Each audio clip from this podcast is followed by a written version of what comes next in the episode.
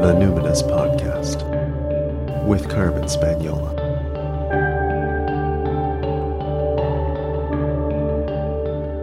Hi there, and welcome to the Numinous Podcast, where we have interesting conversations with everyday folks about the mystery of life.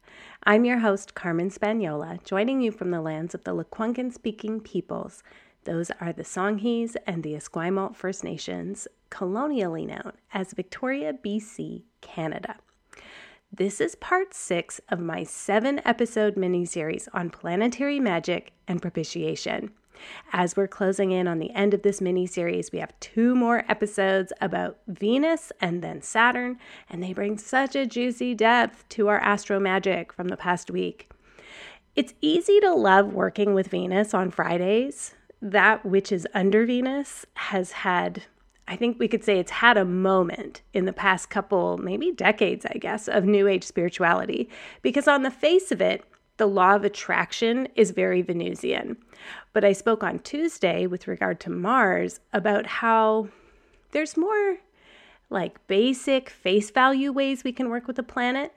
And then there are more refined ways we could work with the planet. And what I think of that, what I mean is it's like the difference between dating and being in a committed relationship. There's a place for both, for sure. Um, of course like i i still i like to have fun with venus right and keep it light sometimes she is just so attractive and alluring even just looking at the rose of venus is captivating the, the rose of Venus is sometimes known as the petals of Venus or the path of Venus. You've definitely seen it somewhere. It depicts the path that Venus takes in her orbit, in her eight year cycle, I should say, from the perspective of Earth. So, from a geocentric perspective, it makes this really lovely, elaborate flower image. You often see it depicted in sacred geometry or on like new age knickknacks. I actually used it when I had a logo made for a project I was calling the Vanguard School of Radicalization, Vanguard Women School of Radicalization. Um, it just it just is really beautiful. Um, I also, you know, I, I have this middle ground where it's not totally late. Like I on Fridays I have a meeting with myself and sometimes I include my partner and I call it Finance Fridays, where I look at my money, where it's going, I consult my budget, I make necessary changes. I just try to keep the flow with wealth nice and smooth. And the reason is because Venus is said to cause things to be fertile and bear plentifully. So, in that way, she's the goddess of prosperity. But my guest today, Kristin Mathis, has really helped me come to a more mature understanding of Venus. And I think I will be working with her slightly differently after this episode. I think I'll keep my focus on pleasure for sure. And I'll keep having sexy times on Fridays with my man. and I'll keep Fridays, Finance Fridays date with myself for sure. But I think I'll also make sure that I'm consistent in asking Venus what she needs, what she'd like that day, because she is holding a lot, as you'll hear shortly. My guest today, Kristin Mathis, is many things, truly a multi talented individual. And we are all so fortunate that she's dedicated herself to the translation of the Orphic hymns, which overlight this conversation about Venus, Aphrodite, and astromagic. Kristin is a writer and poet, a teacher, an advocate. You really, you really must read her fascinating bio, which I'll link to in the show notes. She works from an animist, decolonizing, an ancestrally rooted practice, and I know you're going to see Venus in a new light after this conversation. Kristin, I'm feeling giddy. I'm so excited to talk about the Orphic hymns with you and to talk about Venus and planetary magic. I, I just, I'm so thrilled you're here. So, for folks who are new to your work, uh, what identities do you lead with? Oh, well, thank you for having me, and I'm thrilled to be here. Um, I think I identify first and foremost as a nerd. um, and, um, you know, maybe reluctantly when I was younger and now uh, wholeheartedly. Um, but I'm a scholar and devotee, and those two things are both important to me. Um, I'm a single mom and a survivor of domestic violence. I, um, you know, it's important to acknowledge that I'm white, cis, um, female. Um, I have a lot of privilege in many ways. Um, something you can't tell by looking at me is that I grew up in Asia in a culture um, in Southeast Asia in Borneo in the 1970s that was heavily animist. So that really informs a lot of who I am and is something you really can't tell at all by looking at me. Um, yeah, so I'm, I, I think that pretty much covers covers the the big ones. it's already fascinating. Tell us about your work with the Orphic hymns. And for folks who are new to that term, what are the Orphic hymns? Yeah, thanks. Um, so the Orphic hymns are a body of 87 hymns or poems to different planetary beings and atmospheric beings, gods, goddesses, daimones, which is sort of like an intermediary being, spiritual being. And no one is really sure when exactly they were written. If you were to Google them, um, you'd probably find some folks saying that they were written anywhere from the second century AD to the fourth century AD. But there's been some very good scholarly work in France that puts them way earlier than that, or at least the core of the material. Um, some very, there's a French scholar, Maravelia is her last name, and she's traced some of the imagery in there to ancient Egypt and to um, around 1300 BCE. So we really don't know. Um, but they were written by whoever wrote them. Uh, ostensibly is Orpheus, this legendary figure from Greek myth that many people know the myth of him um, losing his lover, um, who's uh, Eurydice, and she dies, and he goes back to the underworld to retrieve her, and he um, comes back with her, having promised not to look back at her before they reach the overworld. But just as they surface, he turns around to offer her his hand and loses her because he promised Persephone and Hades not to look at her. So that's if most people know Orpheus, that's the context they know him. Um, there's a lot of other myths about him that actually were more popular in ancient Greece. And one of them that's relevant here to the hymns is that he had a male lover who was the son of the north wind and was in love with this boy, um, Calais, and he was killed. And his Orpheus's grief for Calais was so great that he went off to the woods, took his lyre, and sang in the woods, in the um, to the animals and to the plants and stones, and that he was able to enchant with his song all the different facets of creation. Mm. And um, so, you know, there's a lot more to that tale. But for that reason, because of this more ancient myth of Orpheus and as this sort of like queer muse like singer, um, he became associated with this body of poetry, or he was said to be the author of this body of poems that have to do with natural phenomena.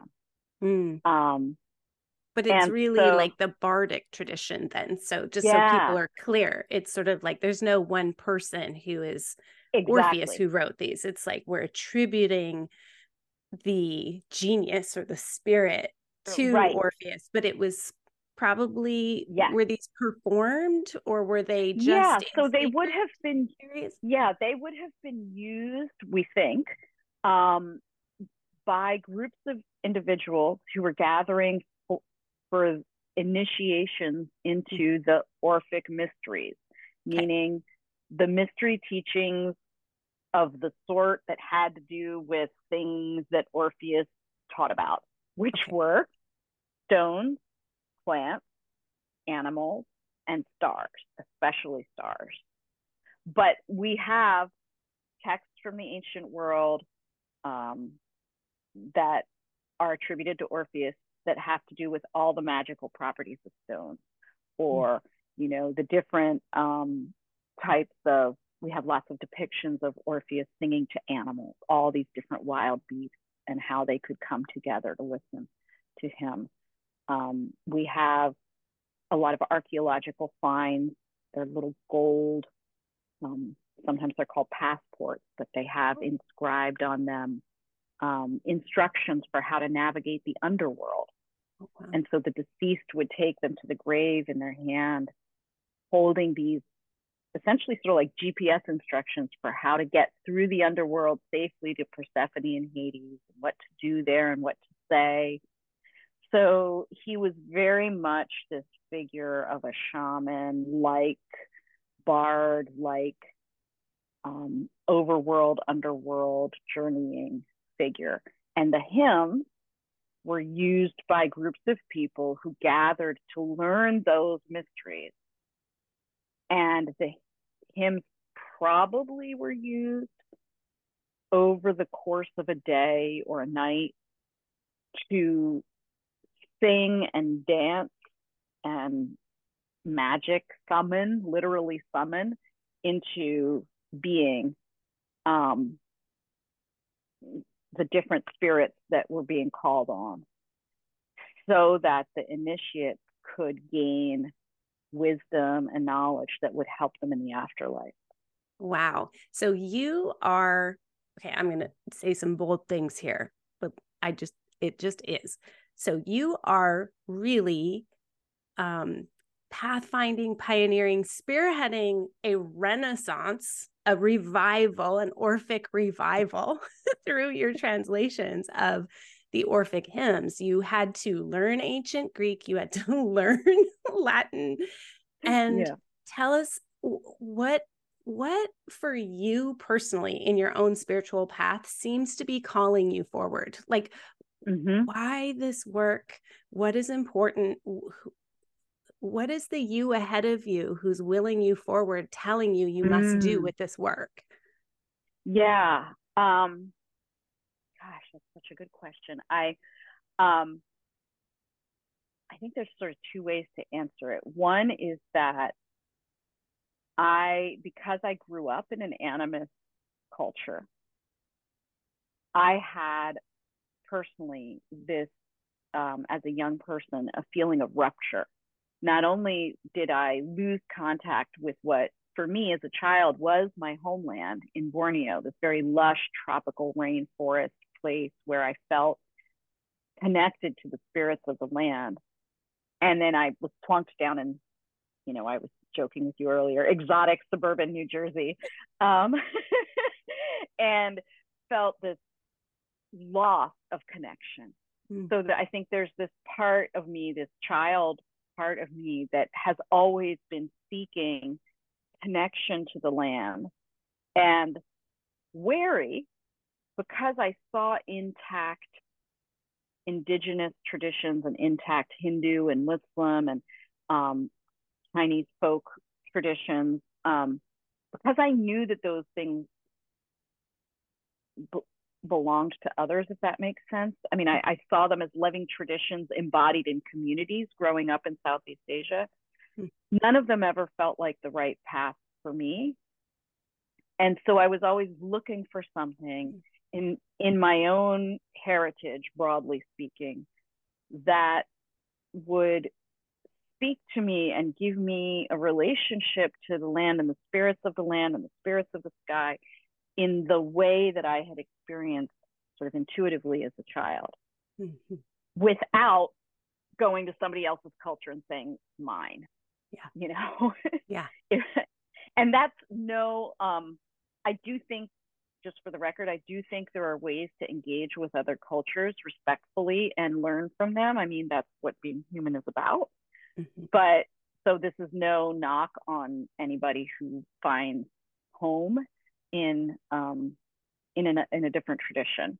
But for me, I was drawn early on to the ancient Mediterranean world. I was one of those little girls who was reading in the library books on ancient Egypt and the Greek myths. And um, and this is before Rick Riordan or any, you know, or like all yeah. the yeah, I'm sort of like, is this a Gen X thing? Because yeah, all the Greek myths, all uh-huh. Egyptology books, all right. of that. Yeah, they yeah. must have had like a heyday or something in the 80s. I, where so we... I, I think so, and and it wasn't like divert. I mean, I don't get me wrong, I like Harry. You know, I love Harry Potter as much as the next person, but like there, we weren't diverted into Harry Potter or Percy Jackson. Like there That's was just. Right. Just like D'Aulaire's Book of Greek Myths. That's it. Yes. Yeah.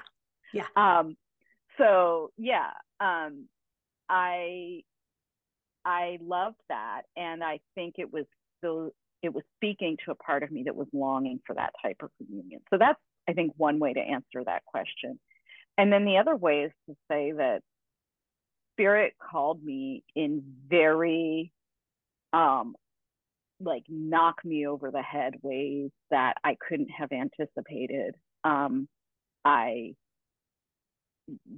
began um, you know I, I had a career in education and i had been translating on the side just because i enjoy the poetry of sappho and i wanted to read it in the greek. And then i started i translated her hymn to aphrodite. That was really powerful to me. And then i translated her other her second hymn to aphrodite. And then i you know and i I began to feel it like working in me. Mm-hmm. Um, and the Orphic hymns just sort of one day,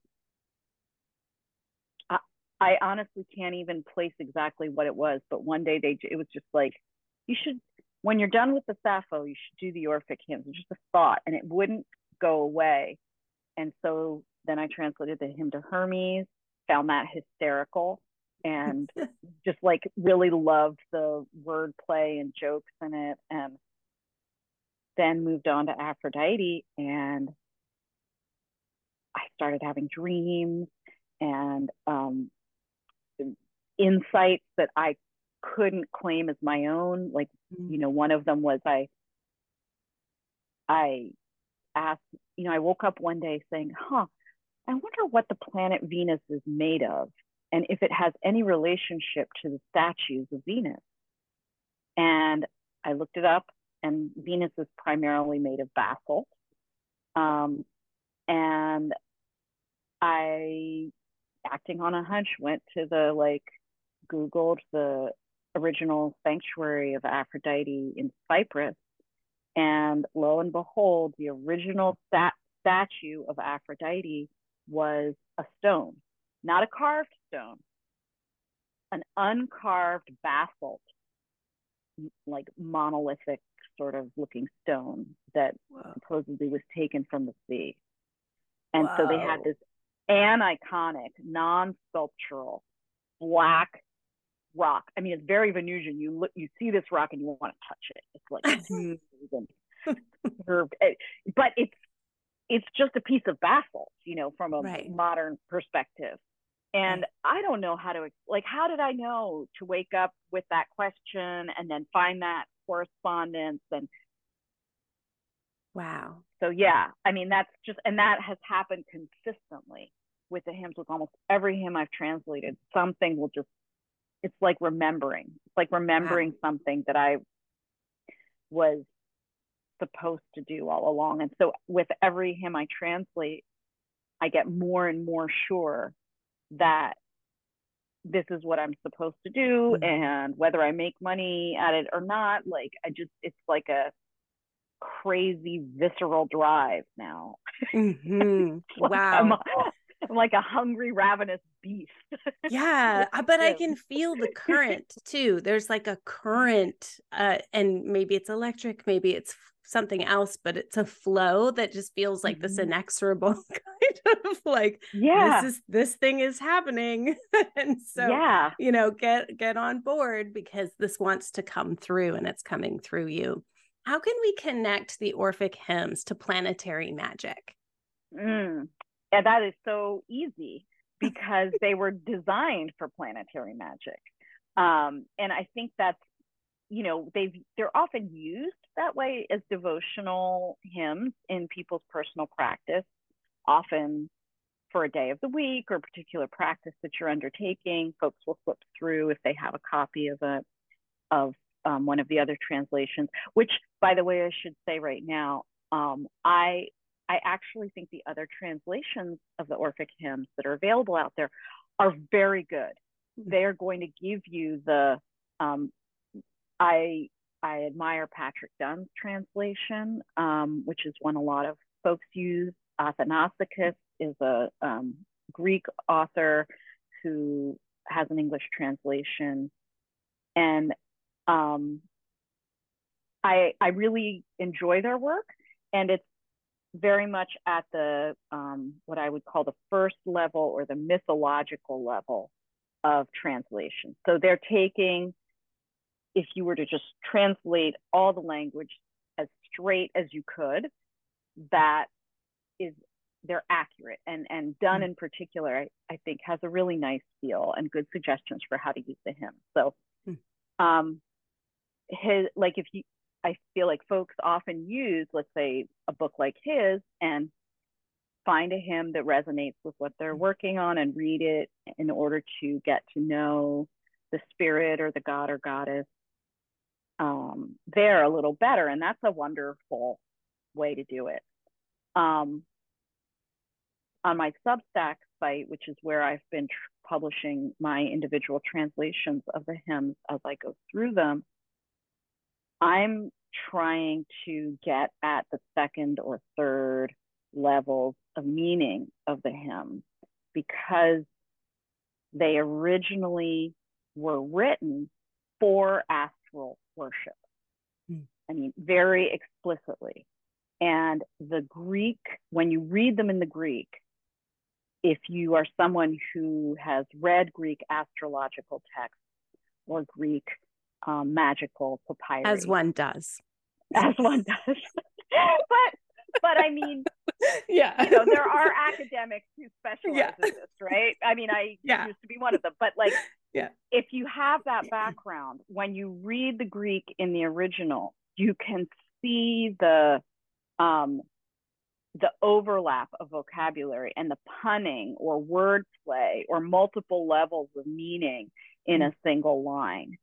Um, so, and and when you look at those multiple levels of meaning, they're frequently talking about movements of the stars, mm-hmm. movements of the planets, um, the atmospheric conditions, right? Like the hymn to Rhea is all about um, not just the wind, like the atmospheric wind, but our breath and the the connection of our breath, of our soul, which in Greek is pneuma, um, and the atmospheric winds. So mm. the hymn to Rhea helps us understand when you get those different layers of meaning, you not only get to know her as a mythological figure, you know, she uh, rides a chariot pulled by lions, let's say, but you can understand what the chariot symbolizes mm. what the lions symbolize, and why that's connected to our own breath, why that's connected to the breath of the cosmos breathing spirit life into each human soul, or mm. actually each soul period, plant souls and animal souls and stone souls. Mm-hmm. Um, so yeah, that that would be an example of sort of the different levels. So by reading the hymn, we can un- come to understand our place in the cosmos because the Orphic um, you know, spoiler alert, I'm going to give you the the you know one line version of the Orphic mysteries. Um, the key uh, mystery is that we are ch- children of earth and starry sky, that we are kin to these other cosmic beings. And literally, that was what, if you were an Orphic initiate, when you died and your soul descended down into Hades and you got to meet Hades and Persephone and they asked you to account for your life, you as an initiate would say, I am the child of earth and starry sky, and my place is with my celestial kin. Mm. And they would, on hearing that, they would know that you had remembered who you truly are. And you could be released from the cycle of birth, death and rebirth and be merged with the cosmos. Mm-hmm. Join the the all, join join the stars. Mm. So that's beautiful. I I don't know which post you have that in, but I'm going to make sure to mm-hmm. link to it in the show notes because in the last, I think I came across it. Mm, it's just before I went on quest, so it must have been like mm-hmm. a, a, month or six weeks ago or something like that. That line where you say like, "I am child of earth and starry sky. My family is heavenly."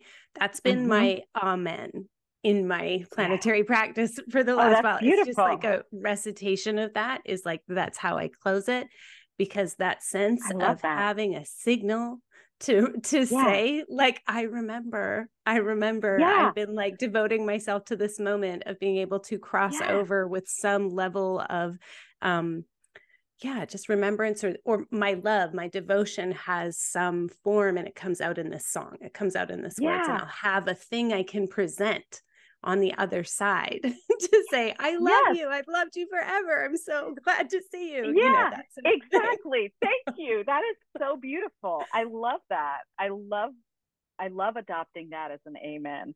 Mm. Um, and, and I think that they would have probably really liked that. The Orphic, you know, the Orphics, I would imagine. Yeah, mm. that, that feels right to me. Um, Beautiful. Because it, it, it is, it is this it's sometimes it just makes me cry how beautiful it is yeah. that we're we are. We're children of earth and sky. We always have been. And even when we forget and that's the language they use right? That the the people who um who forget who we who they are who we really are we're cut off.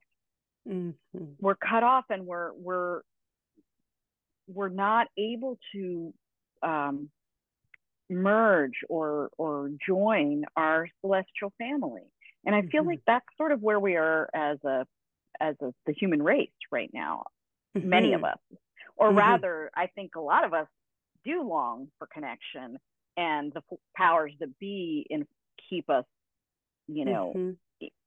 in a state of non-connection mm-hmm. but mm-hmm. um yeah, so I find like the Orphic hymns are really a beautiful medicine for our time because it's not just they don't just affirm the longing that we have. They also say look you it was never lost. You mm. it's always been here. It's as simple as connecting to a plant an animal stone, a star, or the sky, the clouds, you know, your pet. It's it's all mm-hmm. it's it's right here in front of you. It's nothing, and that's that's the another beautiful thing to me about the hymns is that it's not this like woo woo thing over there. Mm-hmm. It's really simple and ordinary. Really? And immanent. like it's coming yeah. out of everything. It's like literally yeah, right exactly, here. Yeah. Exactly. Yeah. Yeah. Well, and other occult books, I'm thinking of um, one that Eliza Robertson said at the beginning of this mini series. Mm-hmm. She referred to the three books of occult by Agrippa. There are many mm-hmm. other books, though, as well, that talk about the importance of speaking aloud our love and mm-hmm. our devotion. And so I really appreciate your role in bringing alive these these prayers of praise and humor and mm-hmm. connection mm-hmm. and just like real like bringing the personality of these mm-hmm. planets and these elements alive in this way so that we have words that do feel um, like a remembrance or like they they actually it feels natural for me to say i mm-hmm. am child of earth and starry sky you know like yeah. it's like the most yeah. natural thing in the world and I don't know why I didn't come up with that phrase on my own, but look, it has this ancient origin and you're making it more yeah. accessible. So I really appreciate that aspect of my my worship. I, I even teach this all the time that if you if you're only praying in your mind, the kind of metaphor of that is that you're the all powerful like you're not mm-hmm. speaking it mm-hmm. out you know it's like no no if mm-hmm. you believe that we live in this participatory universe and that there are mm-hmm. other beings and like this is the way that humans have to express mm-hmm. then then expressing that is a way of saying like you're so big i'm so small i'm i'm yeah you know asking for your attention because i love you and um, then we let the the um, other beings the other than human respond in their voice which might be the wind or might be the water but you're giving us mm-hmm. something that humans can tap back into that is our special expression one of them. Yeah. Yeah absolutely. And to add on to that um, the orphics along with um, pythagoreans in ancient greece believe very strongly in the power of the spoken and sung word. Orpheus sang his poetry. A hymn or a poem in ancient Greek was sung to the lyre. And so they believed um, that the vibrations and the vowel sounds in particular of the um, of the language would create resonances in the atmosphere and connect with the resonances of these other divine beings. So, um, for example, the the cry used in the worship of Apollo is Ie. So they would shout that or sing that Ie, Ie. There would be songs, and then the, these two vowels, the mm. iota and the eta, would be intoned as a connection to Apollo. Wow. You know, and um, Dionysus had a different cry, or uh, you know, different gods and goddesses had other ways of evoking them, or certain modes of music that were associated with them. So there was very much a um, an understanding, which of course we now know through science, of the wave particle phenomenon. Mm-hmm. You want to, um, you know, you want to change the energy, do some sound and breath work, get those vibrations going, and coordinate it with where you want to be. Mm, amazing. So let's focus more specifically on the planet yeah. Venus. Mm-hmm. What does Venus represent? Um, what does Venus rule or relate to? And of course, I'd love to hear what is your personal relationship with Venus like? Mm. So um, I'm going to focus on Venus in the Orphic hymns, if that's sure. Okay, is that all right? Yeah. Okay, because I feel like um, she's so enormous. We could, you know, talk about her forever. Um, so in the Orphic hymn, Venus is both the planet Venus and the figure of heavenly Aphrodite.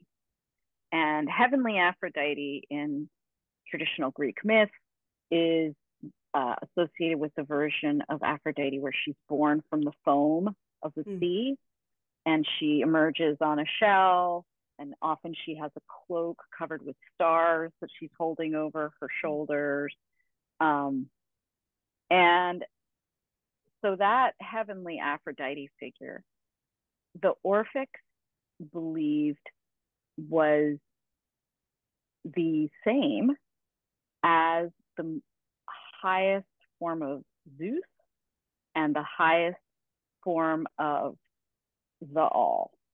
Hmm. So heavenly Aphrodite is the one, capital O, the all, capital A. And the reason why they believe this was because Aphrodite is the force of union.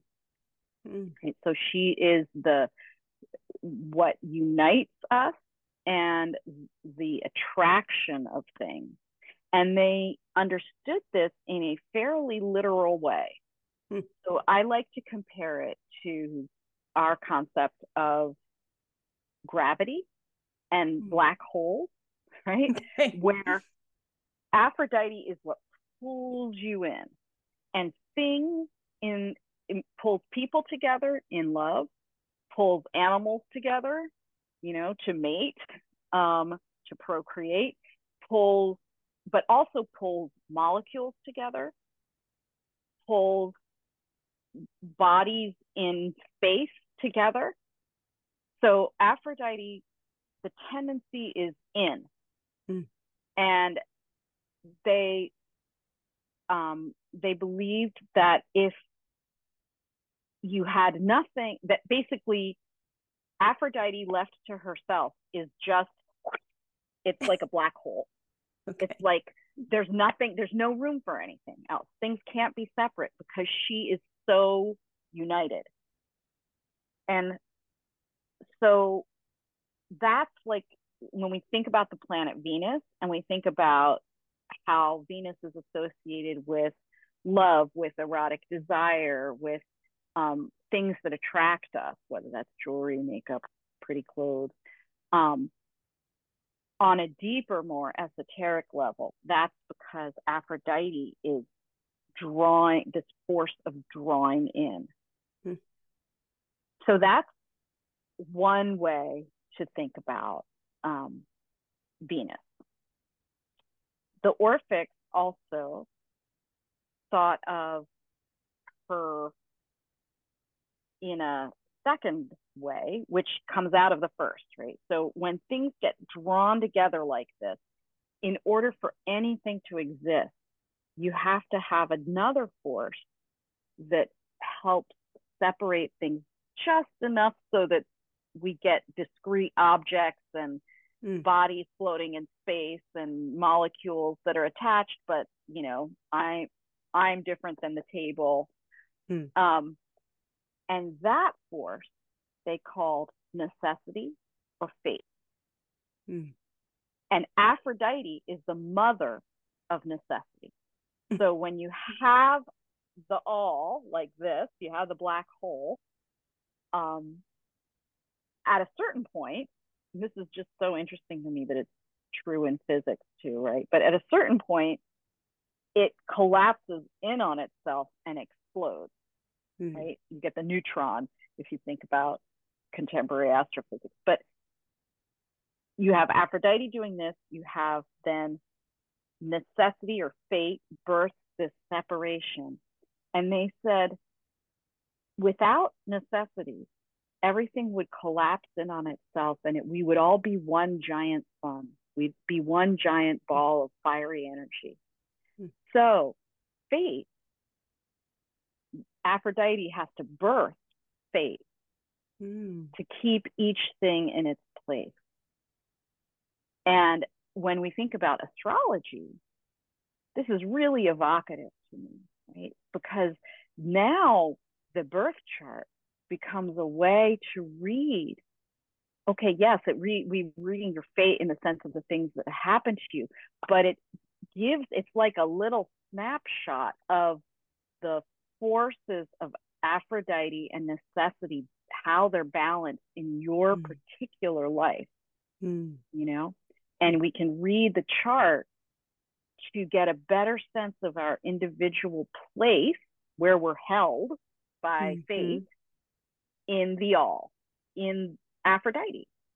Wow. Which is that's deep. That really you know? is. It's, and it's a beautiful way to look at astrology.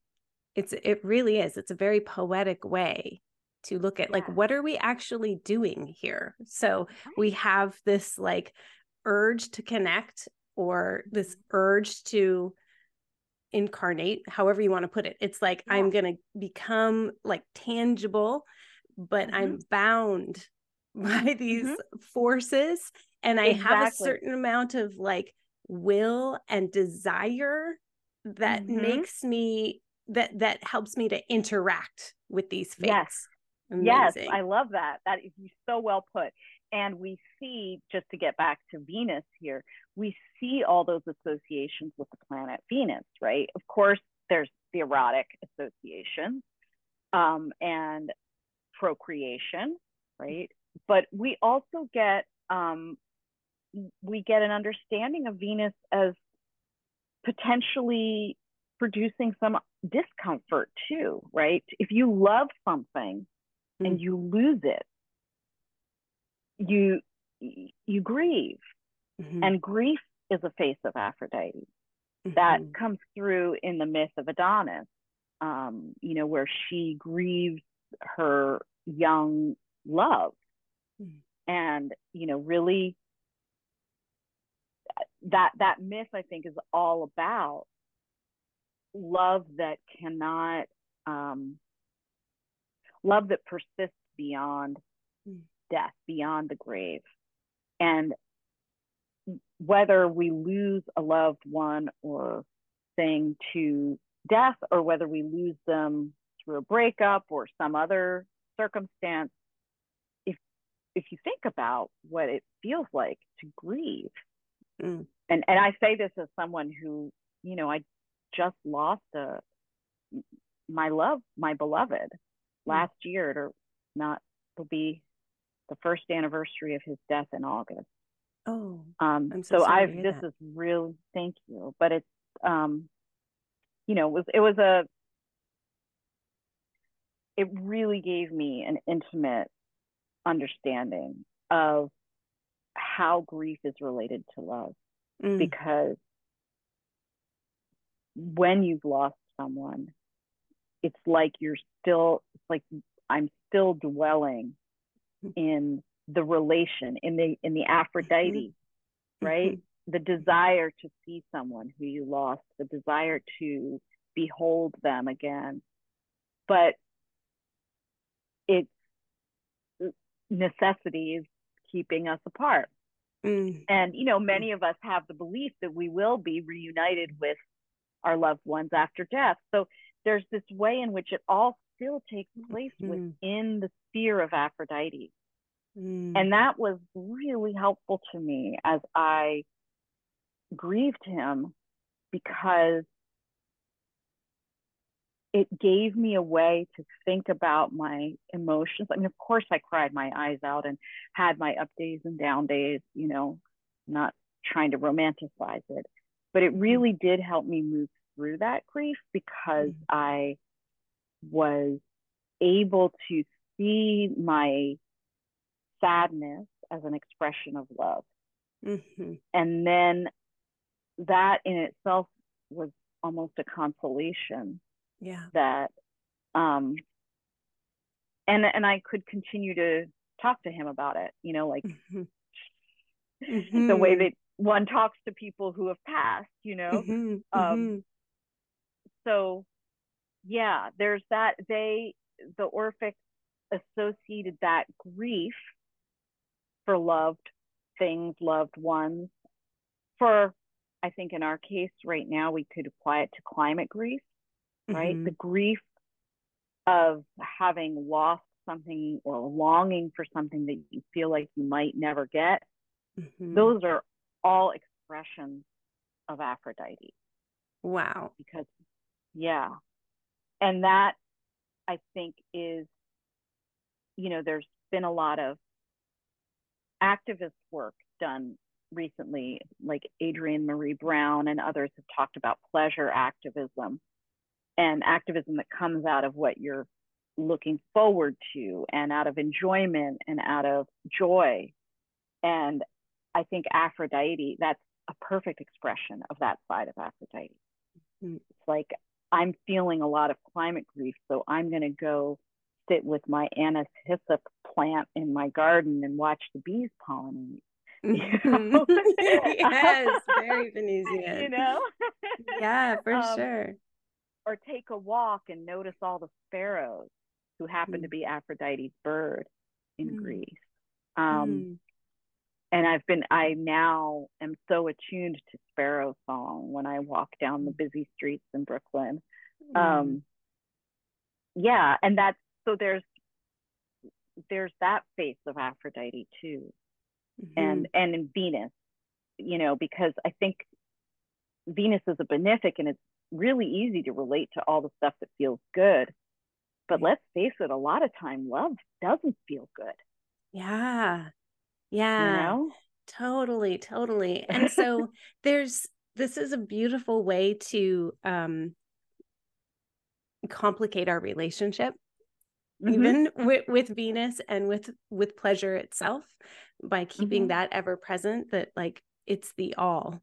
And so Yeah. fate is involved in what as well and I'm feeling even just like thinking about that it's like oh yeah there's a certain kind of like preciousness then when you're like it's Mhm. not always it's not always good like this and maybe also Yeah. a bit of um like you said the word consolation that it's like Mhm. and when i'm in my grief because i've loved so dearly um Mhm. venus can also be so beautiful and you know the sun is still rising the morning star is still there you know that Yes. sort of Yes, thing. exactly, exactly. And so she's called, you know, she of the beautiful countenance, right? Like she has a beautiful face. That's her morning star, um, you know, evening star, that beautiful twinkling you get.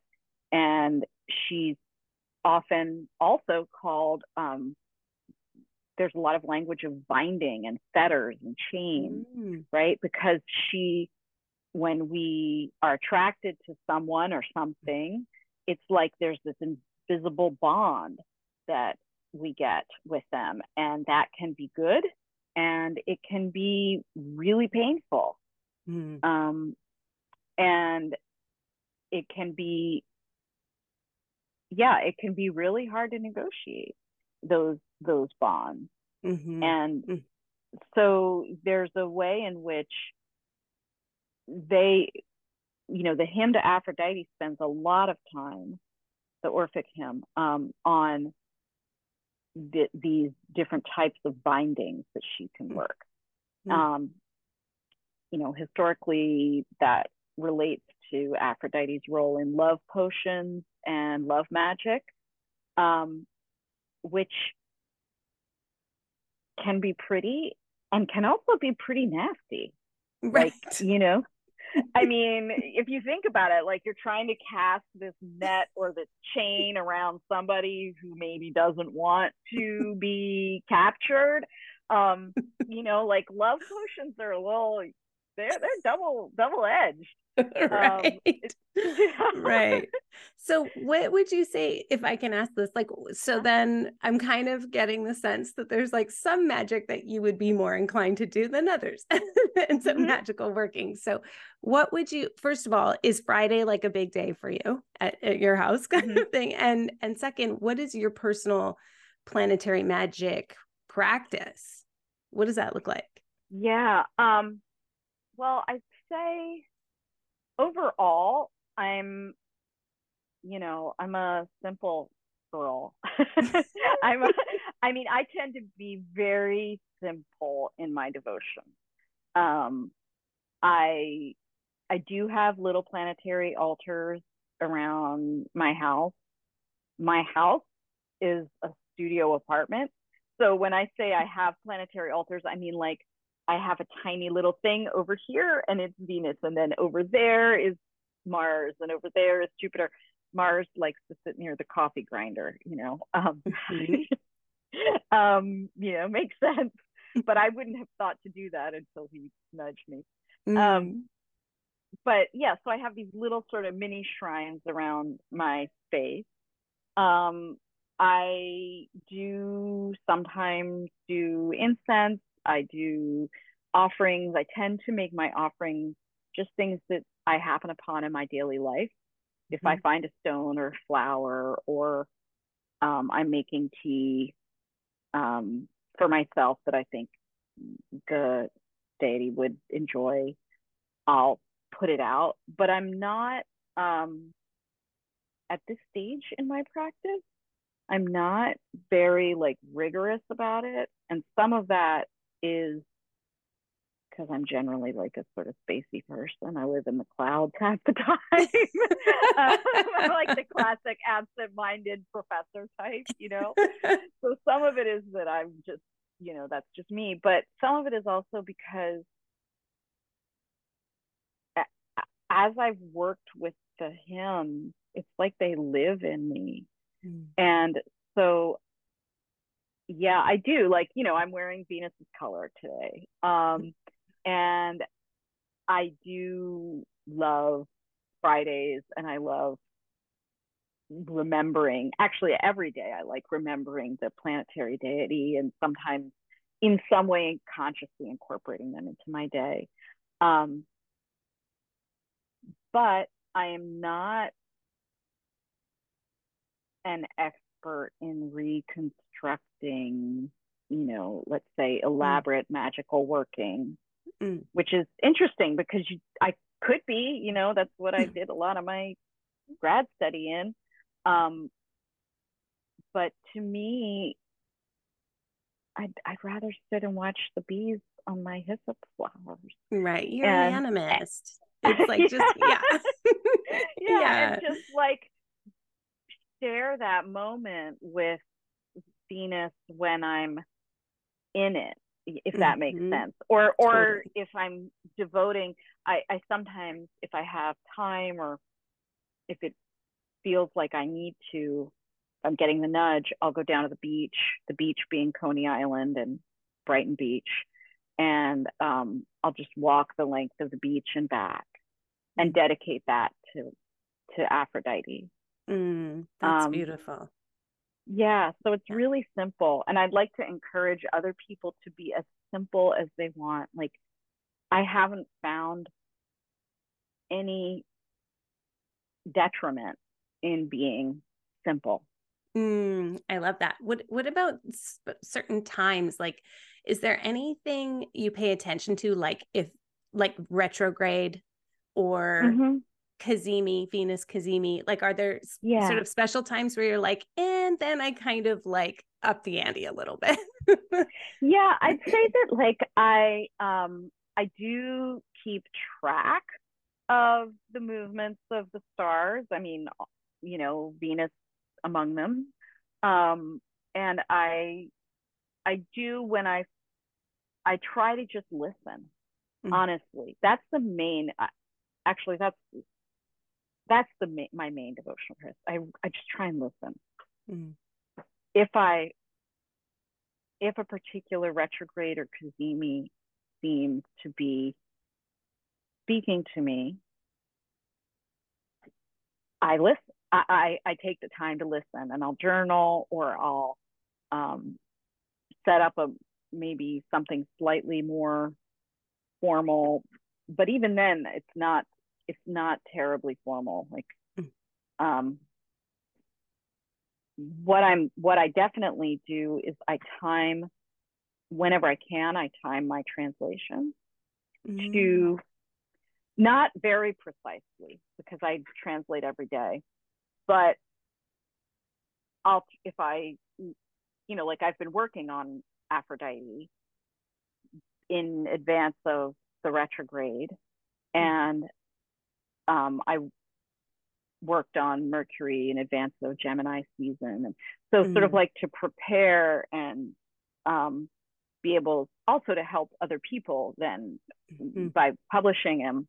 Um, and and the translation work, I think, is my biggest form of devotion. Mm-hmm. Because when I'm translating, I am in it. Like it's so present for me and it's so I can feel the the spirit nudging me this way and that. Um, so yeah, and in general with retrogrades, I like to ask this this idea came to me through Mercury, but I've since applied it to other planets. Um, I once asked Mercury what he wanted or like what it was like to be in retrograde. And he was like, it's really hard to run backwards. Which is like such a silly Mercury answer, you know? Um, and so I I thought, well, then maybe I should just like be extra nice to you during this period. And like, yeah, it's you know, and and I thought about Venus retrograde that way too is I think of retrogrades as being periods where the planets are experiencing some sort of discomfort. I don't know, this mm-hmm. is intuitive. And I am not claiming this is necessarily what the Orphics thought, but to me, intuitively, it's like I like to ask them, what do they need? Mm-hmm. Um, how can I help? Yeah. And sometimes I get a very clear answer. Um, sometimes this is I can't believe I'm saying this out loud. But so just uh, with Mercury, he gave me such a silly answer. Like then when I asked him what he needed, it was like, well, you could give me some extra food, and I want you to like do your like your little movements that I sometimes do. Like I'll do like a little salutation or a sun salutation. I want you to do them backwards. I want you to really show me that you get me. I want to feel seen. oh, um, you know, I, I haven't done that with any other planet. Um, but like with with Venus, this this retrograde, I'm sort of on a personal level, I'm sort of hunkering down. Mm. Um, I've had a lot of grief in the past year, and it's going to coincide with the anniversary mm. of, um, you know, my boyfriend's death. And um, I feel like my work this year is going to be very much around grief, the Adonis myth. Um, yeah. And so mm-hmm. I may, you know, I don't want to promise anything, but I'm I'm thinking of trying to work with that productively by maybe writing on it or mm. you know maybe doing a podcast in my substack or something like that on mm-hmm. grief as a face of aphrodite mm-hmm. that's very personal to me i'm not saying that's what this retrograde is going to be for other people mm-hmm. um, but like i said i usually try to ask and that's what's coming to me Mm, hmm I that's such a beautiful um expression of devotion is to ask what do you need? And also just to acknowledge and recognize like oh this this planet's on the struggle bus right now. Like I'm you know like I'm I'll I'll get in there with you. Like I you know like right. it's just it's it's more of a a collaborative approach right? Yeah. it's like this thing is happening and it's inevitable. And you know it, it just sounds very empathetic so I appreciate that as a way that we can work with those kind of like stickier times when a planet isn't in its kind of place of power. It's not in its flow. Yeah. Right. And yeah. it's a very Venusian, right? Like it's yes. like, how do I get in there with you? How do I make it, you know, nice and comfy for you? It's like, um, but I, I, I did get that um, sort of initial impulse to ask and to nurture from the Orphic hymns because mm-hmm. um, in several places they use this metaphor of nursing or being a nanny figure. Um, Dionysus has nanny figures. Mars has a very um, kind but firm nanny. The, in the moon is Mars's nanny um, mm-hmm.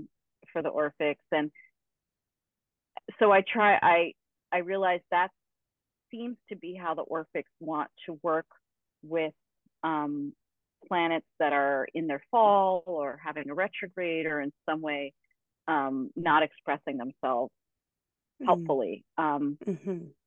I think it was Kira from astrology who who said that she read the my essay on Mars and coined the verb moon nanny, as in to moon nanny somebody, which means like to bring a like nurturing but no nonsense vibe, right? Mm. And like that's that's something that I also think can be helpful when thinking about, let's say, this upcoming Venus retrograde. If folks are nervous about it, you know, or even if you're not nervous, but you're just not sure how to deal with it. Number one, ask. And number two, when in doubt, adopt an empathetic but no nonsense attitude. I love that. I love that. I love it. So, what about rage? Like, how, how would Venus support us when we feel rage? I'm thinking about like, there must be times when you are like, this isn't fucking fair. Like, yeah. no, no, no, no, no. I don't, I don't want this lesson. Um, how yeah. can, how can Venus, how would, how might we work with Venus or um, what would be a Venusian approach to rage? Mm-hmm. I think I'd go back to the work of Adrienne Maree Brown and pleasure activism. I think that there's a type of rage that is about building worlds we love. Mm. You know, there's a rage because we don't have what we want. And not in a, a spoiled brat, I'm not getting that, you know, diamond necklace, but it's like I'm not getting healthcare. you know, or you know, or the this systemic racism and um, you know, late capitalist oppression, white supremacist corporate I mean, you know, I, I mm-hmm. just state is killing my people, killing us. Um, that that martial energy, when it's met by Venus mm-hmm. and turned towards and building a world that we want to live in, is really powerful. Mm. And we actually get that in the Orphic hymn, in the Orphic hymn to Mars. Um, Mars is sort of out of control and doing very Mars like violent things. And we get this command in the hymn stop, turn aside your rage, put an end to strife. Instead, go and he's offered choices, right? He can go party with Dionysus, or he can co- go lie with Aphrodite, or he can go get nannied by his moon nanny. Um, and he's given these choices because one of the most powerful ways of dealing with out of control rage or strife or um, violence, whether it's violent feelings in ourselves or violence, you know, in this that's coming at us, is to meet it and channel it with a vision of what we want. Now, I'm not claiming that we have to roll over and accept what's coming at us. But if mm-hmm. we think of it even like restorative justice, where you meet the the person who's wounded you and meet them in a in a contained, safe, um, held space, you know, mm-hmm. mm-hmm. um, with an account of how they've wounded you. And then there's a restoration process to build a future that we both want to and can live in. Mm-hmm. Um, that seems to me to be a very Venusian offering to rage as well. Absolutely. So yeah, I mean that might be, you know, there's also maybe a practical suggestion for the Venus retrograde. Um, I did a restorative justice training a few years ago, um, and I'd highly recommend it to anybody who wants to deepen their work with Venus because it is so practical in that very Martian martial way of like, or Saturnian even way of like, okay, this is a structure of how you guide this Mars energy and turn it into something collaborative. So that would be a great way to spend your Venus retrograde. I love that suggestion. It's such a, it really brings alive why Venus is associated with justice. Mm-hmm. That they, you know, love and justice going together. Mm-hmm. Yeah, absolutely. Thank you so much for deepening the relationship with Venus and expanding my I guess my perception of her as um, real and ever present. Like I, I'm really understanding the all so much better. Yeah. It's not just the the the gorgeousness and the beauty and like that kind of Mhm. hopeful aspects that that of course love and rage and love and grief and uh, Mhm. love and justice all go together. So this has been really excellent and thank you for your work with the Orphic hymns. Oh, I look forward to so much thank more. you. Thanks for being here, Kristin. Thank you so much. It was my pleasure. I love how she just anchored that entire conversation with the word pleasure. it was so fantastic. That conversation made me feel a really wonderful sense of belonging to the mystery. I'm really, I think I'm going to feel the resonant energies of this conversation every time I speak Amen with I am a child of earth and starry sky. My family is heavenly which is a phrase I know I learned from Kristin's writing, but I think the actual post may be behind the Substack paywall because I couldn't find it with just like a, a, a Google of the um, public facing things. But I will link to other posts she's done in the show notes where she refers to that line and how to work with the Orphic hymns. And I know there's a few from back in February of 2023 during a period of Saturn and Pisces where she cites that phrase, I am a child of earth and starry sky. And then a line where she writes in her own words, my prayer for this season of Saturn and Pisces is that it be a calling for us to let ourselves fall into the arms of the waiting cosmos and be restructured there. Mm. So beautiful. I'll also link to Kristin's very sexy translation of Sappho's hymn to Aphrodite. It's it's a little breathless, almost kind of forceful, but in a very flirty petition to Aphrodite. Love it. I highly recommend you check out Kristin's Substack called Mysteria Mundi. It's a collection of writing, both free and with paid upgrades. She also has a couple of really inexpensive classes related to our topics today that you can take on demand. Um, one is called Erotic Cosmos The Orphic Hymns as Medicine for Our Times, and another one is called planetary personalities in the Orphic hymns. So perfect for us. So that's on her Podia sites. This fall, she'll also rep- open uh, registration once again for her course Star, an Orphic initiation for earthborn souls. It's a really beautiful, deep dive into the hymns and poetry, creativity, and magic. You'll find all the links in the show notes at numinouspodcast.com. My listener shout out today is to Vanessa. Vanessa, thank you. Vanessa left a beautiful review for my book, The Spirited Kitchen, over on Amazon.ca. She wrote, The Spirited Kitchen is a beautiful cookbook and soulful resource for my family, helping us find and return to a sense of belonging to place and a deepening integrity in our relationship with the land, plants, and all beings a family treasure we will return to and cook from year after year, season after season. Wow, deep. Thanks, Vanessa. Thank you, thank you, thank you. I, I'm actually being reminded of all the ways that my own family was put through such upheaval making that book, but it feels, at least for me, a little more worth it that it's had a positive impact on you and yours. So thank you for sharing that with me. If you're loving all this talk of planetary magic and are eager to add plants into the conversation, consider joining us in the Numinous Network.